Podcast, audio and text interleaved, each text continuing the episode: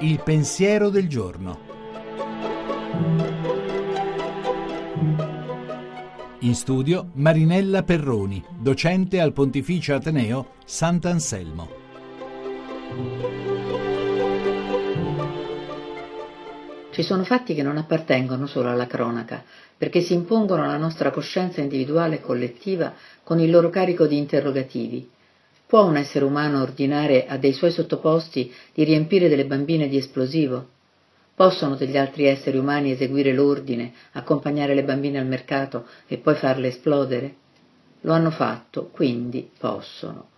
La cronaca quotidiana fa riaffiorare alla nostra memoria atti di ferocia di cui uomini e qualche volta anche donne sono stati capaci. Oggi però ci ripugna più che in passato, a volte per semplice ipocrisia, a volte invece perché siamo cresciuti in una porzione di mondo dove si parla di diritti umani. Se siamo credenti, poi la domanda di sempre si affaccia alla nostra mente e al nostro cuore. Se Dio c'è, da dove viene questo male implacabile? Facciamo l'uomo a nostra immagine, secondo la nostra somiglianza.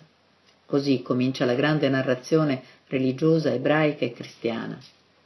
Dostoevsky però lo ha detto in modo ineguagliabile nella sua memorabile leggenda del grande inquisitore. Nulla mai è stato per l'uomo e per la società umana più intollerabile della libertà.